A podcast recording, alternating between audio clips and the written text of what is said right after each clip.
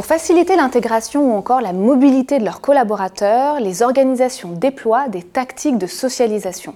Les tactiques de socialisation caractérisent la façon dont les entreprises structurent l'expérience de socialisation de leurs salariés en vue de les aider à s'approprier leur rôle au travail.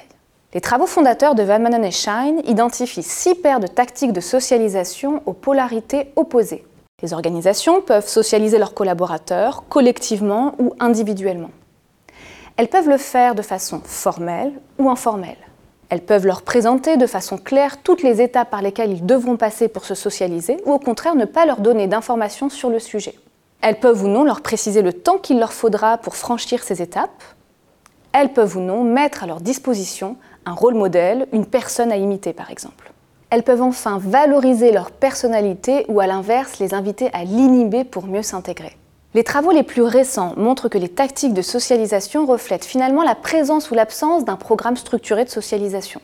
D'autres révèlent la non-exhaustivité de ce cadre d'analyse et invitent à ne pas se contenter de ces seules tactiques pour analyser l'expérience de socialisation des salariés au travail. Les tactiques de socialisation ont de nombreux effets sur l'entreprise, mais également sur les collaborateurs. Elles agissent sur le turnover, sur la performance des salariés, leur engagement ou encore leur satisfaction au travail.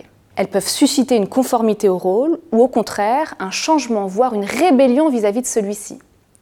Les tactiques de socialisation ne sont donc clairement pas à négliger.